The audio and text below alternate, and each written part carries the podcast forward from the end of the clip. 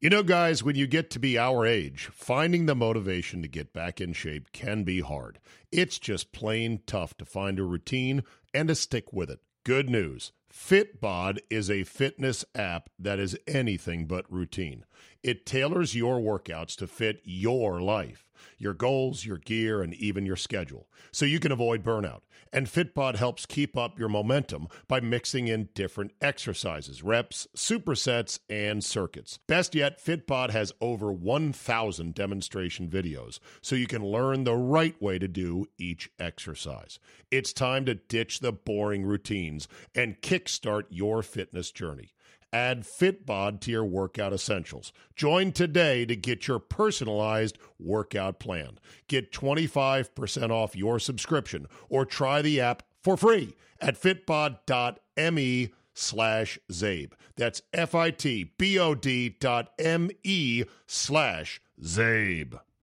Today on the Zabecast, if you think you're going crazy with all the stories you see these days, trust me, you aren't crazy. The world's gone crazy. I'll give you a dose of Phew, thank God someone else thinks like I do. It's not a good idea to try to steal an ATM, but people still try. Kyler Murray, maybe a douchebag. Fred Smoot's Game of Thrones name, no, not possible on our guy Buckhantz. And the movie Minority Report is looking more and more accurate all the time. All that plus gambling talk with Mr. X. Your bonus Zabe is locked and loaded, so buckle up and let's go. Oh,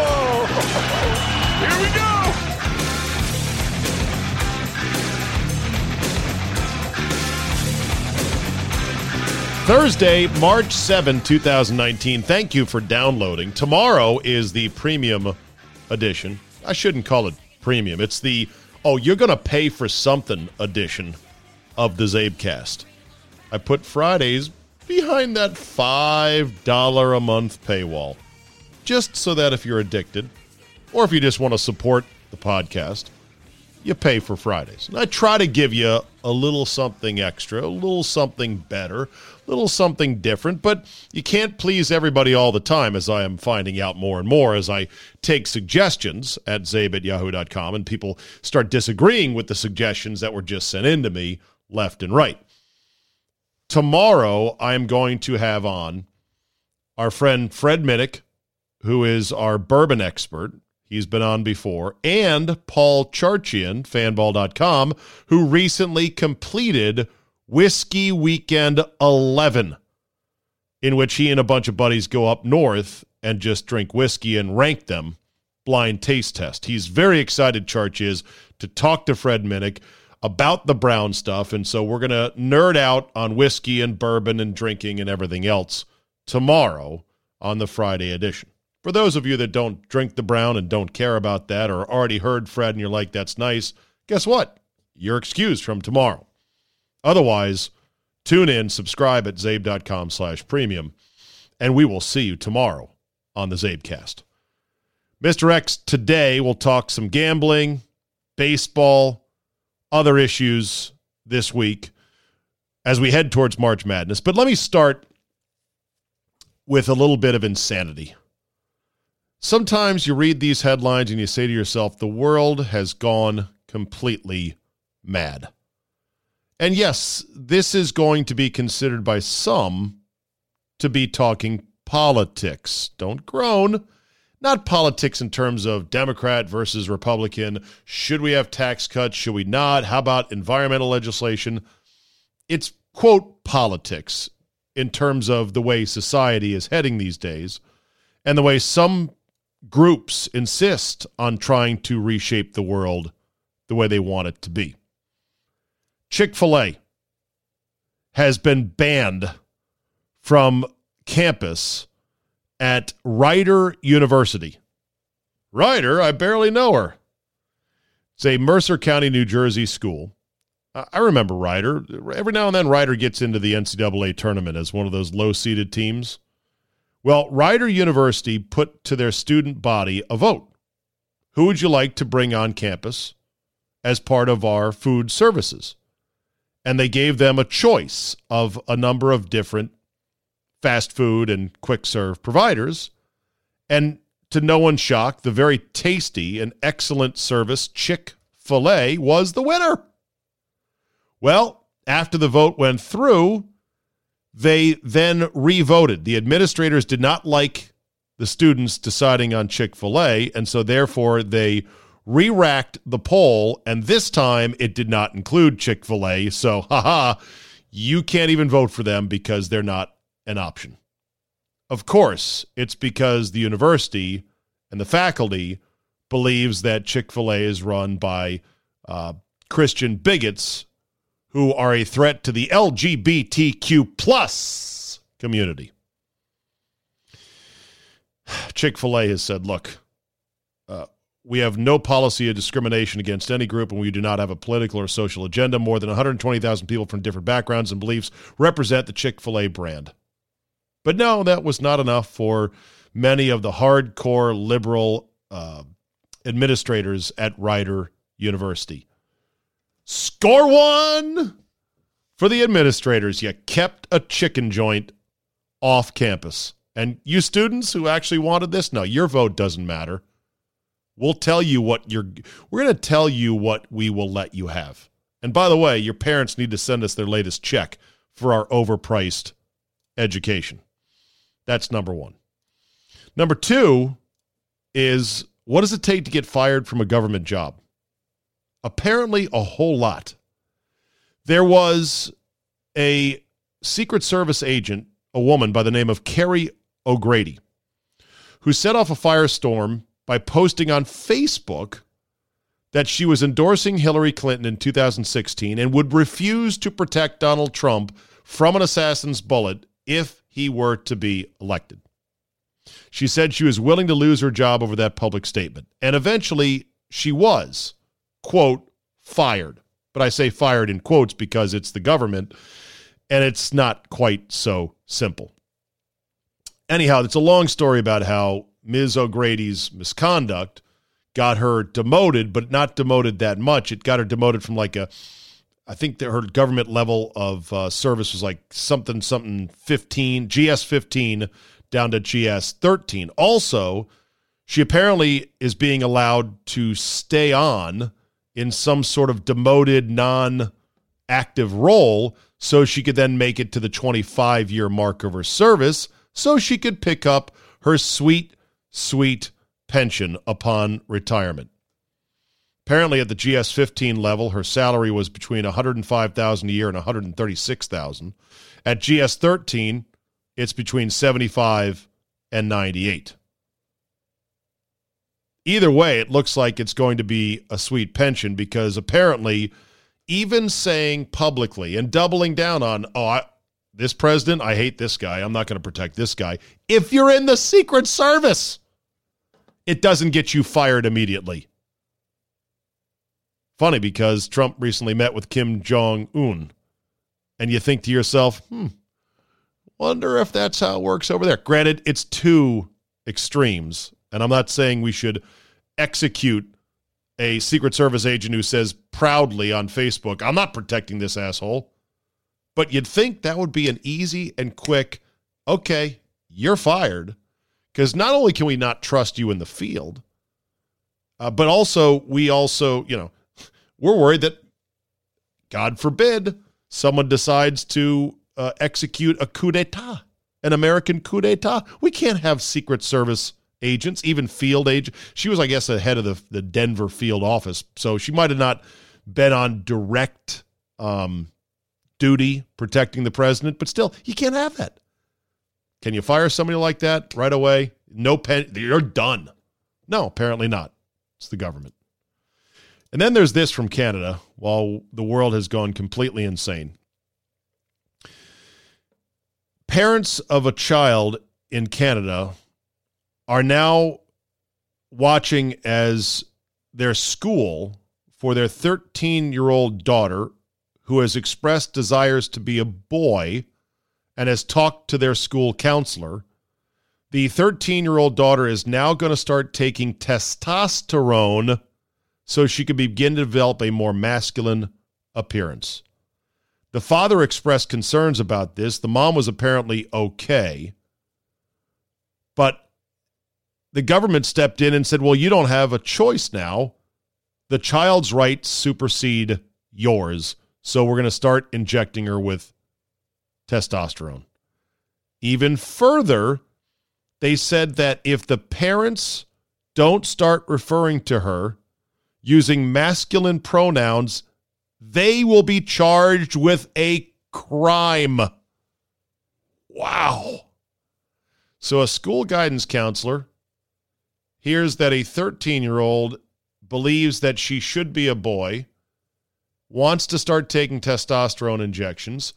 Counselor says, okay, we're going to report this. The government says, yeah, parents, actually, you don't have a right to step in and say, no, no, I don't. I don't want to go this far just yet. You know, this is a child we're talking about, and children don't sometimes know what they don't know. And no, oh, no, no, we're rushing ahead with this. And if you dare to call her anything but him, we're going to charge you with a crime. This is happening in Canada, just to our north. It's insanity. From chicken sandwiches to what does it take to fire a Secret Service agent to this story, you just you shake your head and say, "Is this am I living in a simulation? Is this real?" I was a big fan of the movie Minority Report with Tom Cruise, even though it was not a big box office success. It was a bit of a cult hit as terms of sci-fi and a dystopian future. Minority Report basically predicted a world in which precog or precognition of crime was going to be attainable in the future with cameras and computers and surveillance and everything else. They would be able to sense, like, okay, this guy's about to go commit a crime. And, and they, would, they would swoop in with these spider like drones that could do all kinds of stuff. Creepy, wild. I liked the movie. Plus, I liked when Tom Cruise was in front of this giant air screen of a computer and he was just using his hands to swipe through pages of data and images. Swipe left, swipe right. Pretty badass. Well, guess what? Precog in its infancy is already here. Bloomberg News reports it's watching and it knows a crime is about to take place before it happens. VAAK, V A A K, a Japanese startup has developed artificial intelligence software that hunts for potential shoplifters using footage from security cameras for fidgeting, restlessness, and other potentially suspicious body language. While AI is usually envisioned as a smart personal assistant or self driving car, it turns out the technology is pretty good at spotting nefarious behavior. Like a scene out of the movie Minority Report, the story says, algorithms analyze security camera footage and alert staff about potential thieves via a smartphone app. Their goal is prevention. The target is approached and asked if they need help. There's a good chance then that the theft never happens. VAAK made headlines last year when it helped nab a shoplifter at a convenience store in Yokohama. VAAK had set up its software in the shop as a test case, which picked up on previously undetected shoplifting activity. The perpetrator was arrested a few days later. Can you imagine the uproar in this country if they were to stores were to start implementing this and helpful store employees would come up to customers and just ask innocently, "Do you need help with something?" As if to scare them off from stealing something. And imagine if that system targets people of color more than Caucasians, whether or not it's accurate or not. Can you imagine the outrage? I know this. Jameis Winston, watch out. You may get away with it at your local Publix, but you're not going to get away with it with VAAK in the mix. Speaking of stealing things, this one from nearby Silver Spring, Maryland. Surveillance video shows bumbling attempt to steal ATM. Montgomery County Police released, released a two minute surveillance video of the bungled burglary in the Hillendale neighborhood. It shows a pickup truck smashing backward through a storefront, then three masked men climbing over the debris and slowly but surely loading the heavy machine on their orange painted steel hand truck, which they brought with them to execute the heist. That's where things started to go sideways quickly. The thieves struggled the ATM one suspect appeared less than helpful, drawing a punch in the arm from his partner, encouraging him to pitch in. When they finally got the ATM on the dolly, the driver of the truck got restless, decided to leave the area before the suspects came out.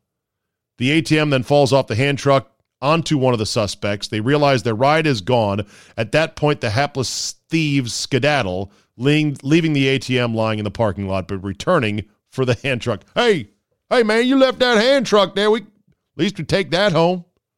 Maybe we can ride home in the hand truck.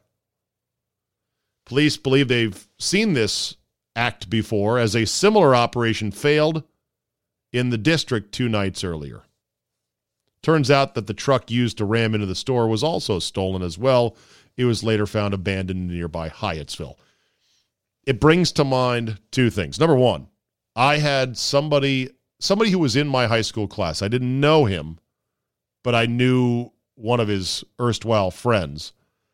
Uh, they tried to steal an ATM and successfully got the ATM home. This high school classmate of mine, according to legend, but once they got it home, really had no ability to get it open.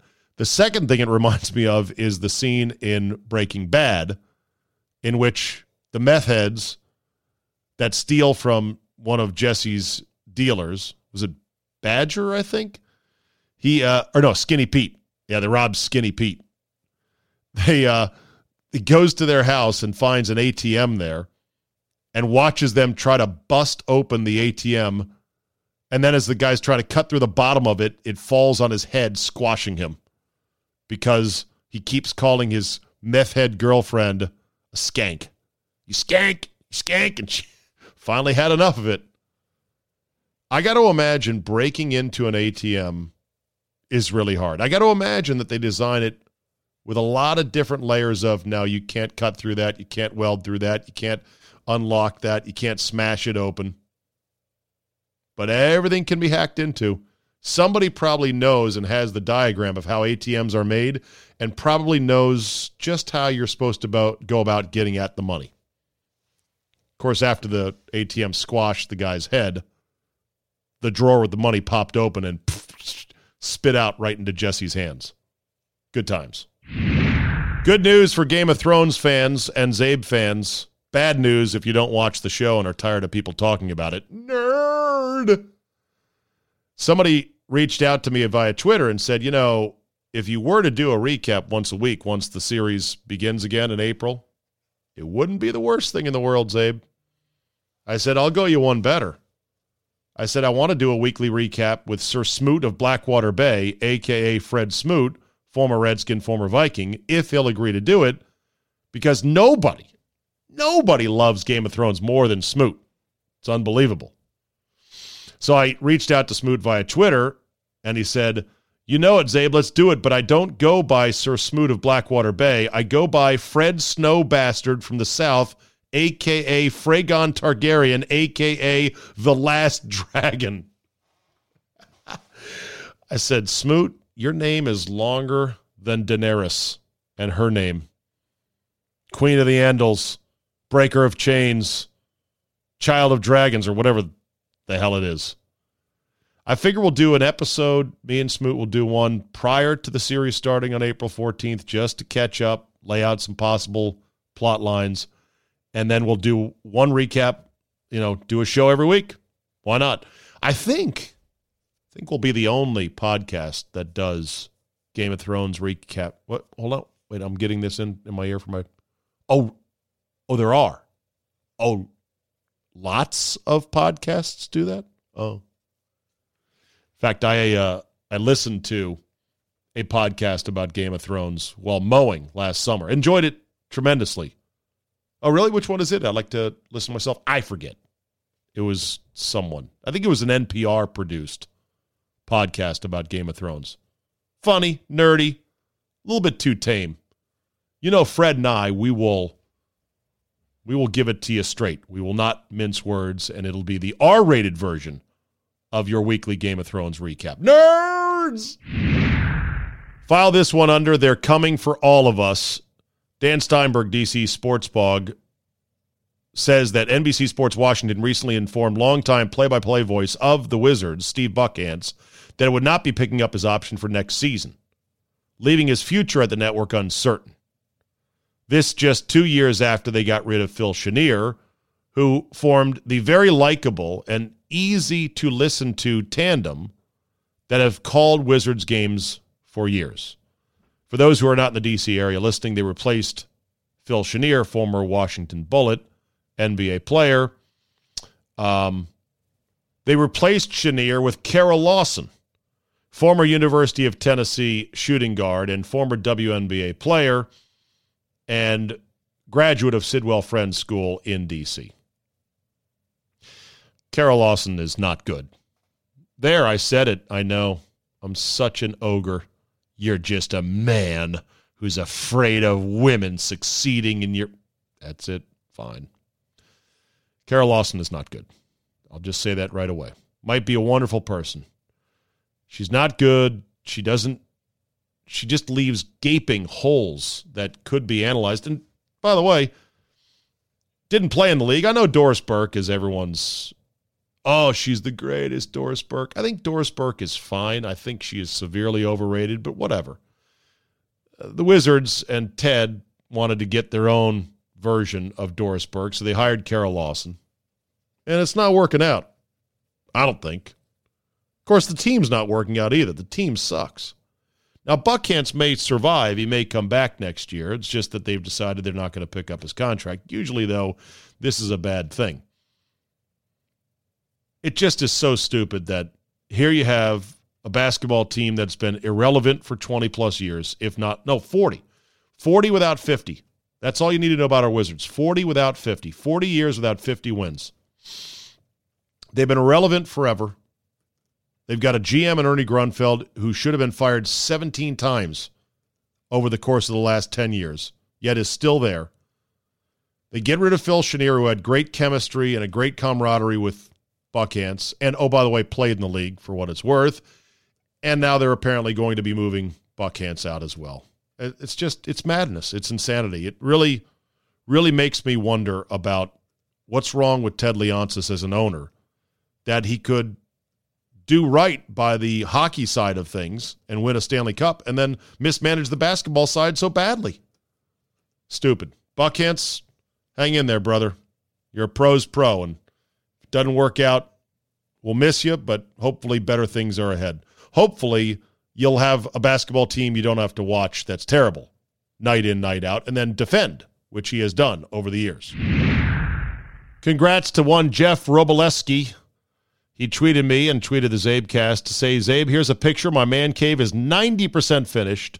Still going to put a bar in the back right corner, but I've got a 65 inch 4K Vizio with twin 49 inch Toshibas next to it.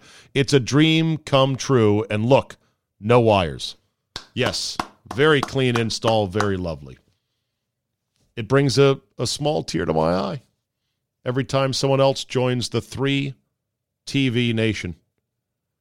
And it's good that now people are realizing as a sports fan, of course you need three TVs. Of course. You wouldn't go to a sports bar with one TV, would you? Or you wouldn't go to a sports bar where they've got a bunch of TVs with only one game on, would you? No. So why in your house would you not have multiple TVs? Well, that's just excessive. I mean, who do you think you are? Elvis Presley or something? Hey, do you have multiple chairs and couches and furniture, places for people to sit? Well, yeah, but that's different. See, because yeah, how's it different? We don't have one couch. We don't have one chair to sit in. Why only have one TV if we're watching sports? Sports, sports, sports. Hell, the televisions now are probably cheaper than the chow- the couches and the chairs. They're getting really inexpensive these days. Keep sending me your picks, and I will keep responding to your advice or your requests for advice when it comes to a three TV setup. But you know, my basic advice is do it. Do it. Oh, the dance has begun on one Kyler Murray. And by the dance, I mean the whispers and the rumors that might not all be positive, and then the pushback from people about those whispers and rumors that oftentimes have a very racial undertone to them. Like, how dare you say anything bad about a black quarterback who might be drafted first overall? This is what happened with Cam Newton. and the famous Nolan Nawrocki report, which he was sort of vindicated on, but then he looked stupid, and now he might be coming back to looking pretty smart. Either way, look, people are going to have opinions, they're going to have stories, they're going to have things they hear about players. You take it for what it's worth. It's all just sort of out there.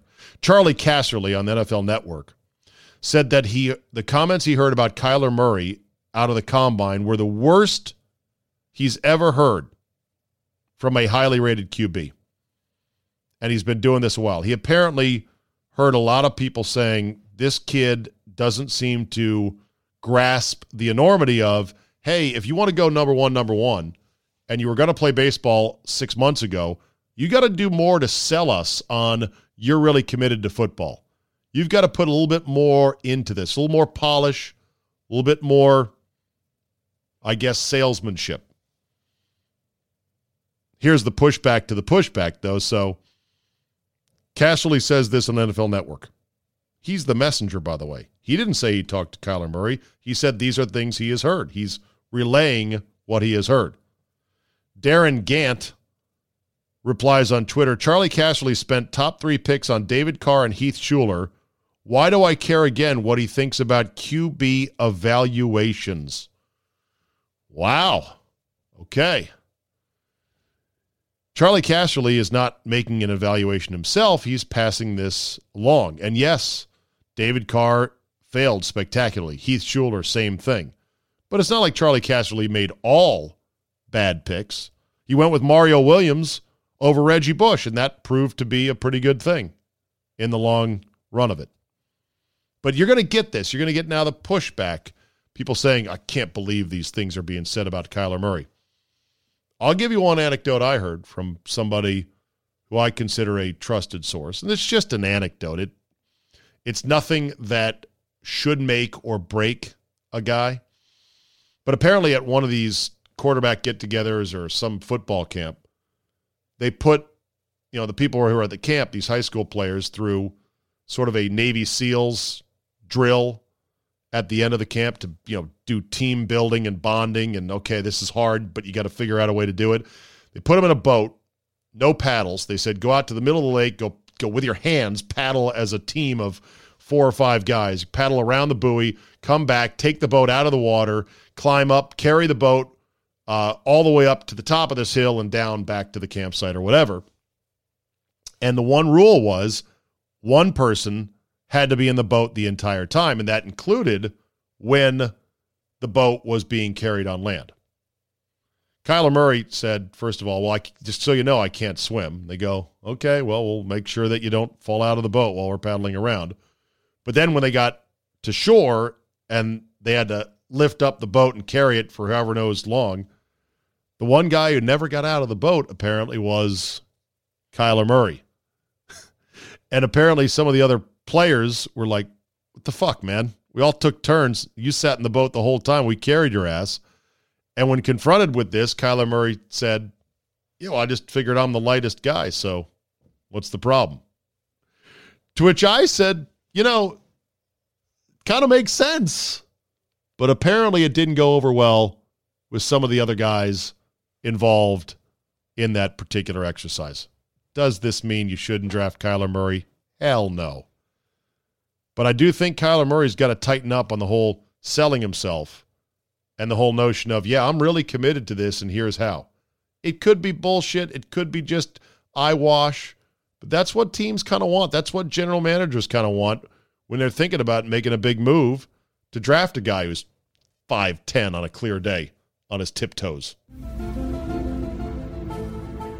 He's one day early this week. We'd put him in the free section of the Zabecast. You know him, you love him. He is Mr. X. He'll be appearing at Zabe Vegas, and he is furiously working on a craps lesson for the Hoopleheads.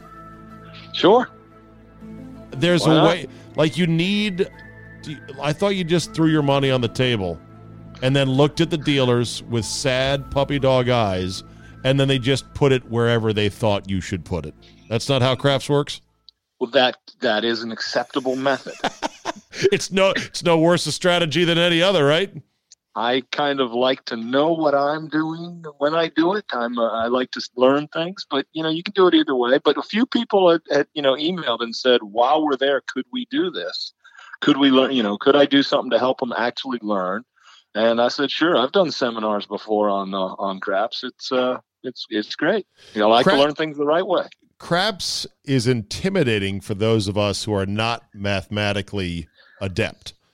And for years, I was just a blackjack only player. I would I never bellied up to the craps table ever because I also thought that you had to be some big high rolling schmuck to be on the table. Well, all those notions have been dispelled over the years because number one, the dealers are very friendly at every craps place I've been to. They'll help you out. They'll say, "Here, you should back the odds here." They'll they'll know the payouts and everything else. That's number 1. And number 2, that you don't have to bet a ton of money. You can sit there, bet the pass line, cheer along, and nobody's going to look at you crooked. You're right. I will say two things about craps. Number one, it is by far the most fun game in any casino. If When you the- walk in a casino and the you table's hot. when well, sure. When it's hear- cold, it ain't fun. That's right. But if you hear hooting and hollering and fun in a casino, you will look around and I will tell you it is coming from the crap table. But yes, it can be intimidating at first. And you know what? When you said that about dealers, one of my lessons is always I'm just going to call it protocol or etiquette. And for to reference it for you, what I would say is, Zabe, you can shoot par, but if you're driving your cart across the green and talking in my backswing, you're not playing. Agreed. So that's part of what you got to learn and you do have to learn it. how but- to do it. Right, but whenever I've been at a craps table, the the guys who have been the most annoying are the assholes who think they're hot Oh, shit yes. craps players. It's not the newbies who get yelled at. Newbies just gently get told, "Don't put your you know chips here," or "Don't do Right. this," and here you go. You want to do this over here. It, it's it's way more friendly than you would otherwise think. And the great thing about craps is that you're all collaborating together as a table, unless there's some asshole on the don't pass line, which does happen. Sure. You're all collaborating together towards a goal of hitting numbers. And so there isn't at a blackjack table, you could be doing well, but the guy next to you could be doing poorly. And his attitude, Mr. X, is going to bring you Oh. down and it's going to bring the whole fucking table down. Karma is everything. You're right. And by the way, like you said, when somebody gets hot, it's good for all. Some of the best friends you'll ever meet are Oh. throwing dice at the other end of the table. Absolutely. The only downside is you do have to stand up. So if you're a lazy True. son of a bitch that wants to park your fat ass at a blackjack table, then craps is not for you. I keep looking for the senior tour where I can sit, but I haven't found it yet. the sitting craps table. Yeah. And it's just so fun. So I thought I kind of knew most of the ways to bet at craps. And then one night, in fact, I think it was with you last year. yes, it was. It, it wasn't, I mean, you were playing some exotic shit, but there was another guy who was playing ways that I was like, wait, what? What what are you asking for? And the dealers didn't miss a beat. They're like, "Yep, okay, Oh, no. fine. Split it, ride this over here. Give me odds on that." Beep beep beep beep. And I'm like, "Damn." You're right. I am a math guy, and I can't do it that fast. They're very good. Yeah, but it's fun though, and they get and there's so much action. The stick Yep. man tapping it. They got the sayings, the slang. You know, hard six. Let's go now. Come on out. Here we want this. You know, and it's just things going, moving, moving, moving. It's fun. So we'll we'll try to get together a crap seminar if we can jam it in. I'll talk to my guy. I remember back in the day. I'll do this now if I haven't played in months or a year. I'll still do this, and it's a little bit of a lot. I'll belly up right next to the dealer, and when he hands me my chips, I'll casually under my breath say, "I haven't played in a while. Any help you give me is appreciated." Just be nice. Right Nope. then, he's gonna he's gonna keep his eye on you and make sure you don't make any mistakes. Just don't be. You know, the dealers usually help you, but if you're a jerk, you might not get that help. All you got to do is say, "Hey, I'm new," or "Hey, it's been a while," and it'll be, "You got it," and they will help you. Right. And help you means help you. It doesn't mean Yeah. help them. Yeah. Yep. That's a great tip. Okay. Enough of craps. Let's uh right. before we get to uh, we're going to talk Calcuttas Ooh. today because uh, a lot of people are unfamiliar with that as a form of a gambling exercise. But before we get to Calcutta's, you being a baseball guy, I had to run this one by you. Do you know what they are on the verge of implementing with this new labor agreement in baseball? I've heard a lot of rumors. Which one are we on?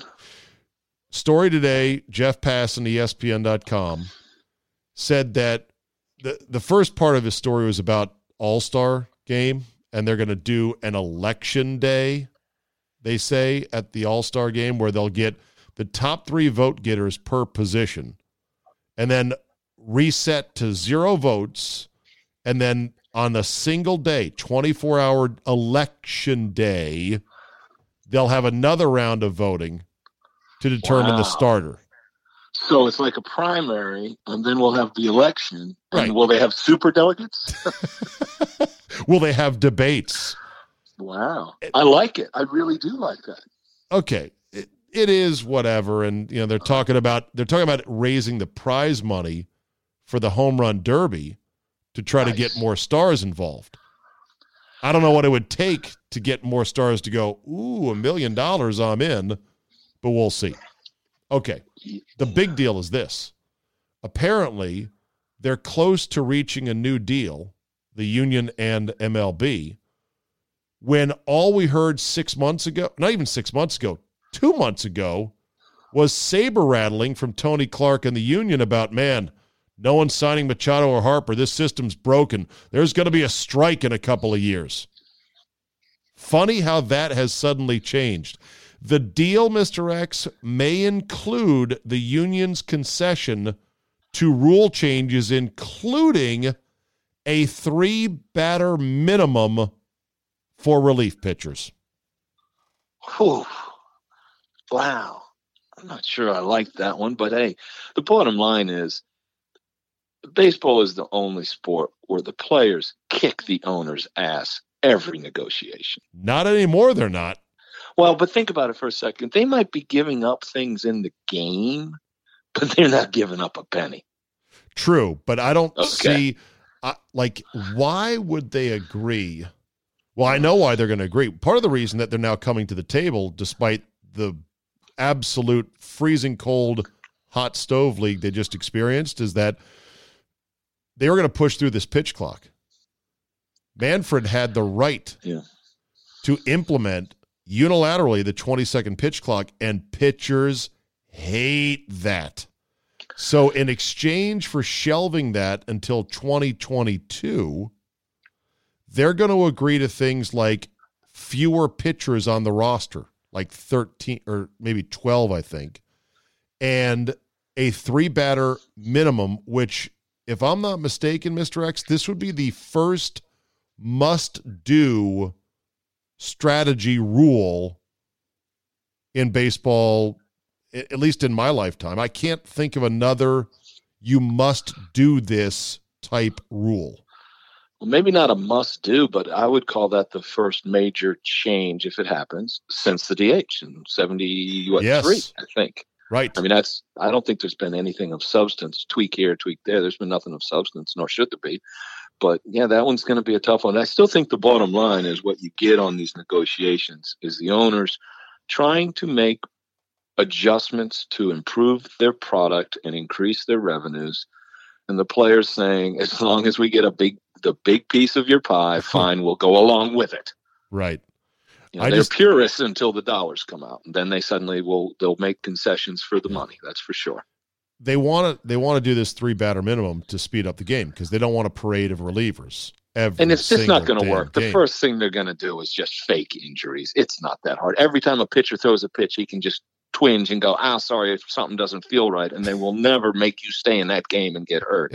So, hey, the righty's coming up and I'm a lefty. My shoulder hurts. That's what they'll just end up doing. I, I said Dave Dravecky would have had a hell of a time with Oh. this rule. oh, Poor guy. He's still Yeah. around, by the way. Uh, that was gruesome. but he did have to have his uh, arm and shoulder amputated because he had cancer in there. That's part of why his arm broke while pitching. I just see it as you're going to have a lot of problems. And I don't know if the three batter minimum includes wrapping around to the next inning. One would think there's no harm in letting a guy face one batter and then you go to the inning break and you bring in somebody new. I would think so because that has nothing to do with time issue. Right. If you're trying to avoid a pitching change, well, the inning ends. That uh, all bets should be off. Now, my proposal before we radically change the strategic must do rules of the game, I say let's do this eliminate warming up on the mound. That's why you have a bullpen, yeah, Mr. X. Crazy. Or, or why? just why like are you? Pitches? No, yeah. no, no, You no, will have a no. pitcher that will say every mound feels a little different. Give me a second, but I'm not giving you eight, ten pitches. I'm going to give you two. Let's go. No, I don't even give them two. Okay, I- fine. I say- Don't give him two. I say tough shit. Mound feels different. well, you know what? You know what your warm up pitch is? Ball one.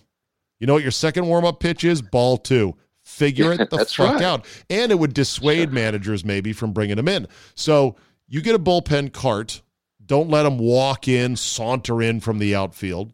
You drive their asses in, and you get going right away. A pitching change should take 30 seconds in my baseball rules before we start going to three pitch minimums. And if you want to get even more radical, Mr. X, I would say pitching changes mid inning must occur with a pitcher who's in your dugout. So, in other words, you got to warm guys up and then preload them into your dugout. So, a pitching change then literally takes 15 seconds. Hmm. Anything that involves potential injury is never going to fly. But the rest of it, I'm okay with. By the way, back to your three batters. So I come in, I throw a double play ball. Does that count as two? Good question.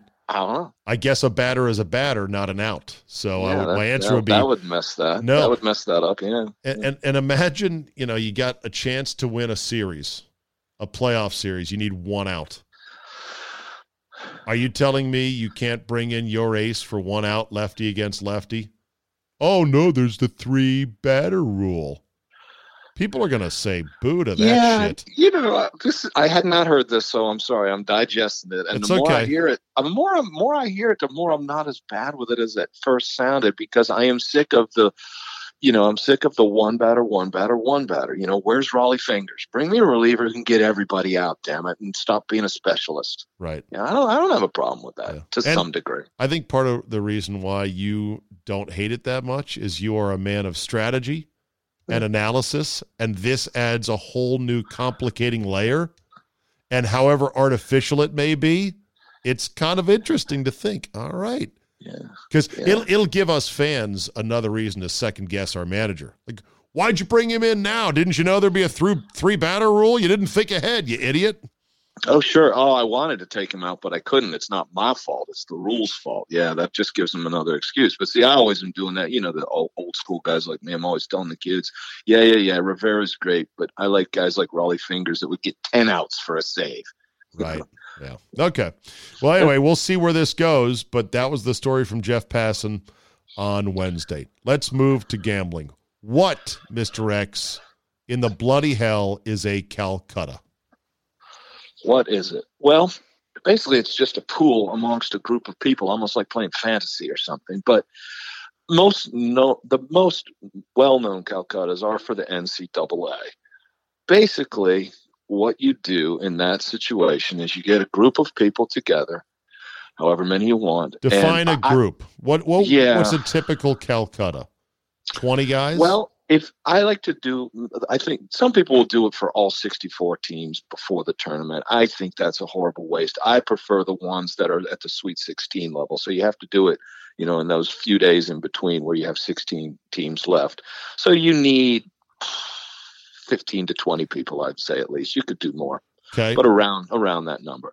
And basically, what you do is you one person is the auctioneer, and you put the teams in order from worst to first, and the auctioneer will bring up the worst team, and you bid, just like an auction. All right. And what so I'm Mm-hmm. bidding saying I got 5 bucks on Coastal Carolina.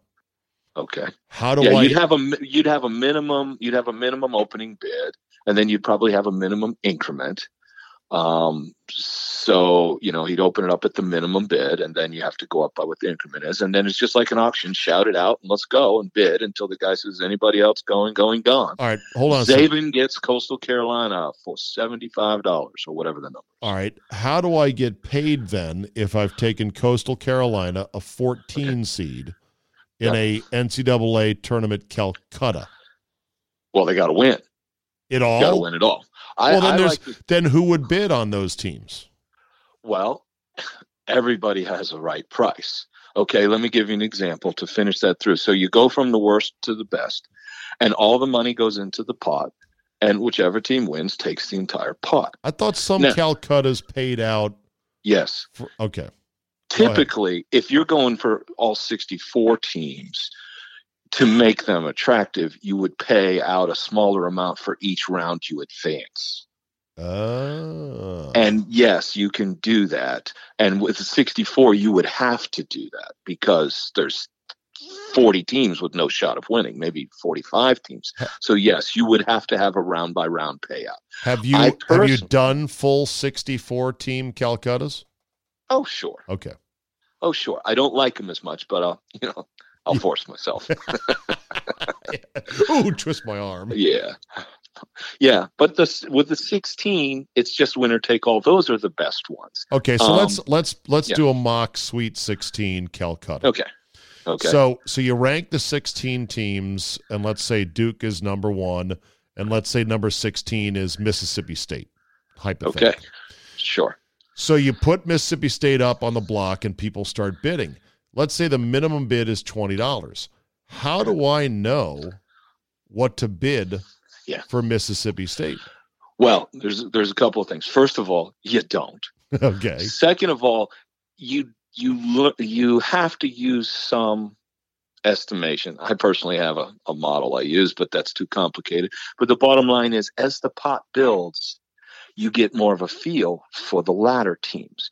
For example, the last team is very simple you're getting if if in your example if Duke is last, you take the amount that's already in for the first 15 and you know that's how much you're bidding to win. Got it.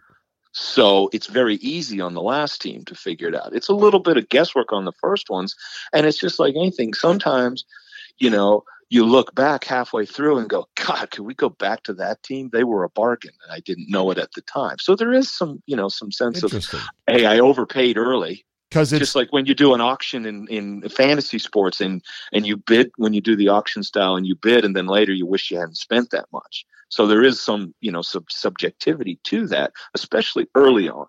Also there's what's complicating is that i guess you have to know the relative wallet sizes of the people you're playing with. So if you're in a nickel dime dollar a beer kind of a you know shot in a beer kind of a crowd then you're not going to want to go a thousand dollars for Michigan. Oh, you definitely want to start slow. you definitely want to start slow right. if you don't know. But the bottom line is, no matter how much money you have, let's say let's say the guy who came in there thinking he's got all the money in the world and he's going to buy Duke. Okay, guess what? It can get to the point where the odds are such that it only takes one other guy bidding against you. Now the odds are such that you're better off passing and going home and playing them yourself. Right. So that's what you always have to have in mind. And the best thing about the Calcuttas is, of course, you you don't have a middleman. You get way better odds than you would get, let's say, going up to your local casino and playing them yourself. That's what makes them so much fun. Plus, somebody you know is going to win. So if if uh, if a team is, you know, maybe six, let's take uh, Tennessee, uh, seven to one right now.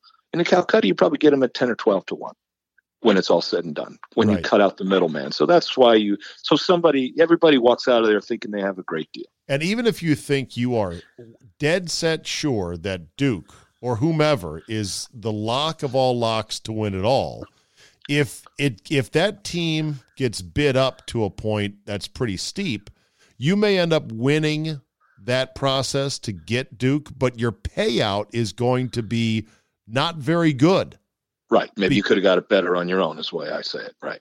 Right, exactly. So th- you have to watch for that as well, almost like a Pyrrhic victory when it comes to bidding on certain teams. Sure. It's kind of like, you know, the guys who overbid are the ones that don't have, let's just call it back in the day, don't have anywhere else to play. so it's like I either I either get my North Carolina or I got nobody. Whereas uh, folks that do this for a hobby would, I, I never would go into one of those particularly wanting a team. I maybe I would just take the bargain that falls in your lap, and as you know, hedge it later. Hedge it later. Okay, so later. so let's say there's a Calcutta that's a Sweet 16 Calcutta that also pays out for making the Final Four. Yeah, I yeah, you can do that. I'm not saying I've ever been to one, but some people will do that. I see now the reason I don't like those is you can, gosh, how do I say this? You can create that yourself. Got it. Because when you have your Mississippi State to win it all and they're in the Final Four, bet the other way and pay yourself. right. Pay your bet the other way and pay yourself off if you actually right. win the Calcutta. That's, yes, when you're well, no. What I mean is when you lose, bet the other way and pay yourself off. If you took a big underdog team and you took a team that's, let's say, you're getting a thirty to one payoff, and they make it to the final four, they're not going to win. Okay. Yeah. I'm oh, now, oh, yeah, betting, yeah, yeah, I'm now betting the other team to beat them, and I'll take my win for having made the final four. So I'll I'll create my own value that's better than what you would have given me if right. you paid out in the final four. So let's say let's say I paid twenty bucks for Mississippi State as the sixteenth best team in a sixteen team Calcutta. And they right. make the final four, and my payout on my twenty dollar investment is going to be let's call it 20 to 1 no let's do better now. Okay let's call it okay sure. Let's call it 500 all right total. so so in other words i'm at the final four.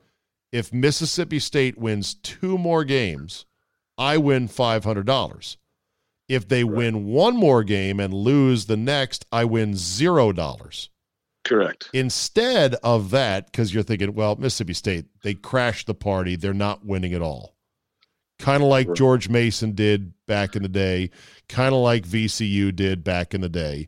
So in other th- in other words, don't sit there and cross your fingers and hope they're going to actually bring it home for 500 bucks. Instead, do I'd what? Be, I'd be betting some number, let's call it in that example, let's call it a I'd be unless I thought they were going to win, which you, you can't. I say give me the $100 on Carolina to beat them. And if and if they pull the upset, great. And if Carolina beats them, I got my hundred. So this, so th- so that way you pay yourself. So you pay myself. Right. You're right. betting Carolina money line. Probably yes. Yeah. Bet a money line, and if you lose, and if you lose twice, damn it, you win your five hundred. right, but you would bet you would bet a hundred on Carolina money line well, to win, and then you'd bet, and then if that doesn't happen, now you and then you bet 200 on the next one. And so, yes. now so we're, we're dealing with a little bit smaller margins than I would be dealing with in something like this. But in theory, the point is, let's say you, you know, you bet the hundred, and then in the next round you want to win back that hundred, so you bet two. And if you lose them both, you're down three, but you win your five. So you win two hundred. Yeah. You're so, kind of uh, so we're kind of those are a little bit smaller margins. In, in reality, we'd be dealing with much bigger margins, right, to make but, it work. Yes, but instead of a, a two game roll the dice to win five hundred, you would be locking right. in a win of at least a hundred or right. two hundred for for paying yourself for having gotten that far. Yeah, exactly. Yeah, yeah. okay. Yeah. You know, exactly. Calcuttas are the uh, staple of country club member guest golf tournaments. Oh yeah. And those are interesting because you're betting on fellow humans that you may know, and you're wondering how are they going to play tomorrow morning after drinking all night. sure.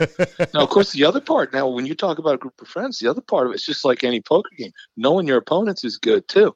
I'm going to drive you up on the Packers. Wow, I just switched to football. I'm going to drive you up on the team that you know, I your love. team is, yeah, then like, I know you want them. I don't want them, but I'm going to bid you up. right. If I'm if I'm, I'm a drive you up. If I'm a complete Zion whore and I'm like, oh, yeah. I love Duke, I love Duke, then right. you know that, and so you start driving the price up. I think I got them at 300, and you go 310. Damn it! Exactly. Oh yeah, I'm going to push you. And then when it's all said and done, and we're having a couple of cocktails after it's over, we're going to trade. Well, gonna then trade around. that okay. I'm going to sell you 25% of my North Carolina for 20% of your Duke. that's the or- next. That's the next level of it that blew Throw me in away. 10% of that Mississippi Right. State, and it's a deal. right? So then after it's done, and this is how it works in our golf Calcutta, uh, is that you start horse trading. Okay, I want 20% Oh, yeah. of Brad. Brad's going to be good tomorrow. I should have gotten on him in the auction, but I didn't. You want it, but I want a piece of it. Yeah.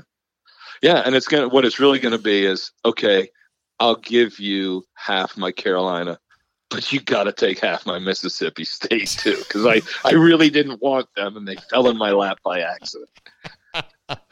It's so good. And, you know, for math dummies like me, it's very intimidating. But I would urge people if you got a chance to get into a Calcutta that's relatively low stakes, do it just to see how it is because it is fun. It's completely wide open. It's a lot better. I mean, I've done drafts where you, you know, you, you pick teams and they're okay, especially if you assign a point value where one win equals one point. So, in other words, getting two low seeds in your six picks, let's say, from the bracket that actually win a game could put you over the top. Yes, it's the the ultimate free market, which is what makes it fun. And I'll tell you, uh, it's been a number of years, but my value in these things, believe it or not, in the day was I was the math guy.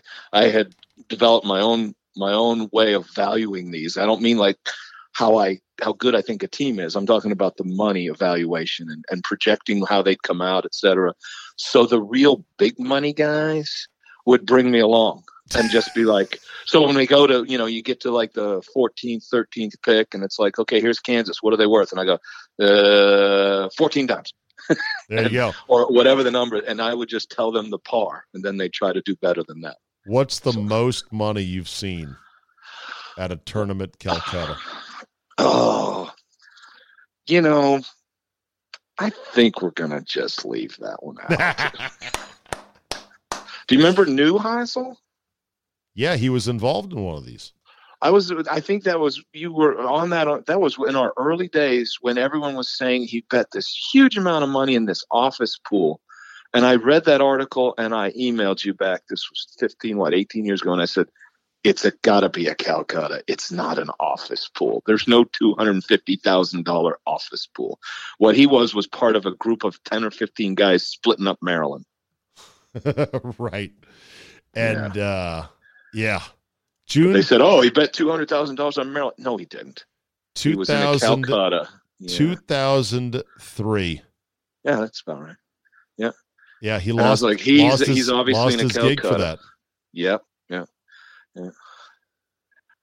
Well, there's worse things to lose your job for. Uh, yes, he he reportedly Neuheisel won twenty thousand dollars, Twenty. I thought it was more. Okay. Twenty thousand dollars in an office pool when he correctly picked Maryland to win the men's national basketball championship.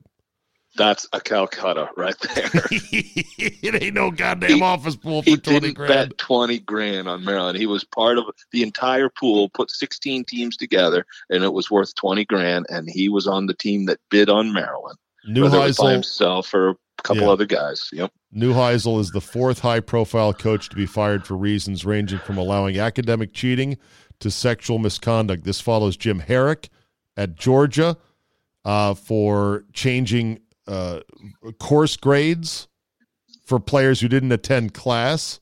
It included Larry Eustachy, fired for attending late night student parties when he was on the road and becoming intoxicated. Remember that?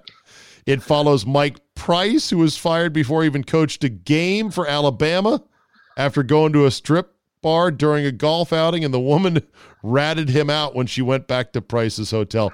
God, that was good times back in 03, Yeah. wasn't it? And the dude with the bad resume, Oh, Remember- George uh, O'Leary. O'Leary. Yeah, Yeah. they hired at Notre Dame out of Georgia Tech. Then they started looking at his resume and realized he had fudged a bunch of shit, and they fired him before he even coached a single game. Yes. Wow. Yes. Okay, because we're running short on time here. Okay. Uh, big important stuff coming up because there are people now sniffing around.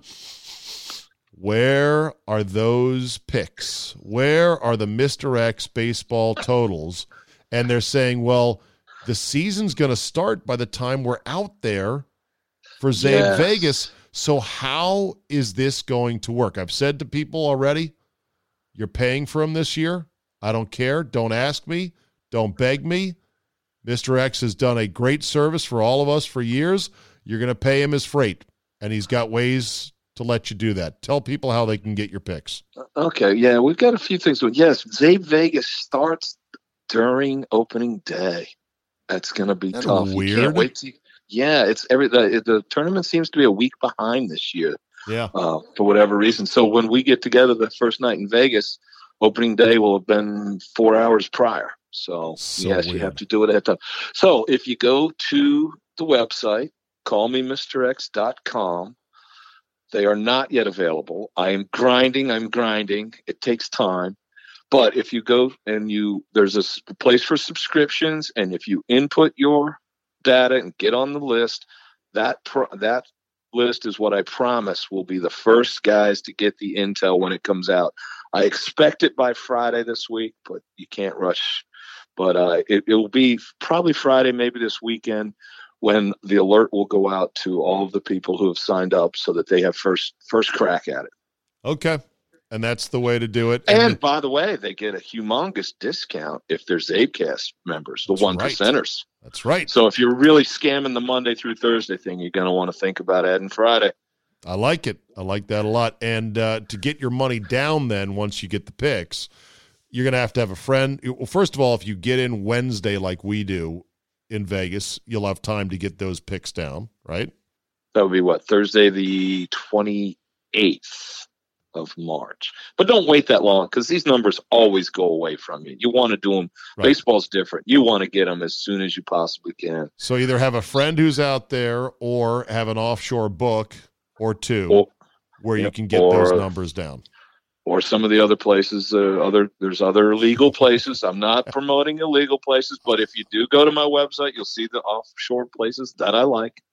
Yeah, and you could So also you can, you can and you could also I think get, a futures bet down in Jersey and Sure. probably West Virginia. West Virginia, West Virginia. So and yeah and the uh i have you know everybody says what's the best shop what's the best shop it depends because there's different you know depending on what level you're at are you a newbie you want to just do a quick thing do you want to are you a big player different shops have different things so i have the ones listed that are might be better suited for you depending on you know what you're looking for but i'll definitely there's definitely good suggestions on the site All right, very good. Mr. X, always a pleasure, and we will uh, talk next week. Call me mr MrX.com. Baseball season's a coming. We're ready. sounds sounds good thanks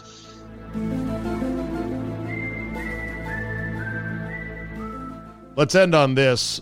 A story that I didn't have a chance to comment on because I was on my way to Africa and it got washed away in the news cycle is the Matt Kuchar caddy story from Mexico. Matt Kuchar ended up caving after he planted a stake on the hill of, hey, I had an agreement with this guy and it was good money. And, uh, you know, I don't know why I'm getting crushed for only paying the guy five grand. That'd be El Tucan down at Mayakoba. One day after that, when everyone lost their minds on Twitter, Matt Kuchar, with I'm sure the urging of his agent and his sponsors, came crawling back to say, I'm so sorry, and I'm going to pay El Tucan the $50,000 that he wanted as compensation for me winning the $1.2 million winner's check. Boo, Matt Kuchar. If you're going to die on a hill, which apparently he made the decision, I'm going to die on this hill, then you better fucking die. You better die. Don't wuss out at the last minute. Because now Kuchar has not only the reputation, at least in some circles, as being cheap and tone deaf and insensitive, but he also had to pay the 50 grand. So it's a lose lose on both fronts. Should have paid the 50 grand up front, looked like a hero, and shut his mouth. Or if you're going to die on that hill, die on it. Or maybe you don't have to die. Maybe you just have to state your case better. And there is a way to state your case better than Kuchar did. There's also the undeniable undertones of white rich American, poor brown Mexican caddy. How dare you? Because did you see the caddy for this guy, Keith Mitchell? Uh, I believe they called him Crunchy Pete or something like that, or Crunchy. Looks like the caddy from the movie Happy Gilmore. Beard, long hair, looked like your college weed dealer, or looked like Tommy Fleetwood, who was actually a tour player. Imagine if a white American caddy who picked up a loop from a tour player on a one week basis only is on the bag as his man wins. And he then goes back on his agreement of what he would get paid for the week and says, I want a cut of the winner's check. I want 50 grand. Do you think the coverage would be nearly as sympathetic? Of course not. Of course not. People would say, hey, look here, Crunchy Pete. Who do you think you are? Some Steve Williams? You're not a tour caddy. Stay in your lane, bro. Take your money. But because it was Kuchar, white, rich American, and he was in Mexico and humble, hardworking, doesn't speak any English for the most part, El Tucan, it was a ripe story to bash Kuchar over the head. Here's what he should have said he should have said, Hey, I'm rich, no question about it, and I'm very thankful for it. But I am also frugal. I don't like spending more money than I have to sometimes. And I don't think there's anything wrong with that. You know, I played for years on the web dot, or a couple years on the web.com tour, and I was trying to make ends meet and had a young family and didn't know what my pro career would hold. And I saved money a number of ways. Here's how bing, bang, boom. I went to Mexico. I was not playing very well. I didn't expect to win. My regular caddy needed a week off. So I figured, what the heck? I'll get a local looper. Probably won't make the cut, but you know what? I'll save money no matter what. And that was my plan. On top of that, we had an agreement. So are agreements not worth anything anymore? I agreed to pay him five grand for a, a top 10 or a win. I did. I actually went beyond what I said I would pay him. I even offered him $15,000 more for 20000 He refused. We had a deal, and he chose to not accept the deal. What can I say? I offered, he refused, we move on.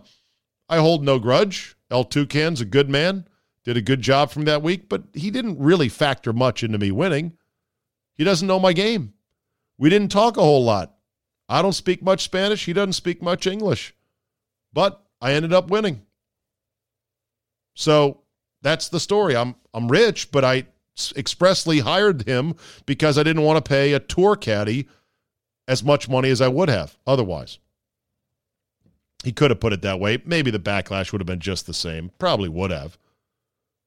But how come Warren Buffett, who is just listed as one of the five richest Americans, at something like $80 billion, why is Warren Buffett lauded as a guy who still lives in the same one story brick ranch house in Omaha, Nebraska that he grew up in or that he has lived in for years? Yes, he's worth all this money, but look at humble Warren Buffett who doesn't spend frugally or doesn't spend wildly. He's a very frugal man. That's a virtue for him because there is no struggling brown skinned Mexican on the other end of the story.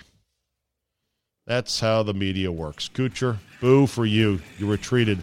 You should have died on that hill. Of course, your Skechers deal would have probably died as well. You know how jitterish, skitterish, jitterish? You know how jittery and skitterish corporate America gets with any kind of Twitter controversy, especially if there's a racial element or undertone anywhere in the mix. That will do it for today. Thank you very much for listening and downloading. Subscribe at zabe.com and get Fridays. It's well worth the five bucks. I promise you that. And you can cancel anytime. So when you're sick of me, just leave. I mean, we're still friends, but just leave. Zabe at yahoo.com is the feedback channel. Now get on out there, everybody.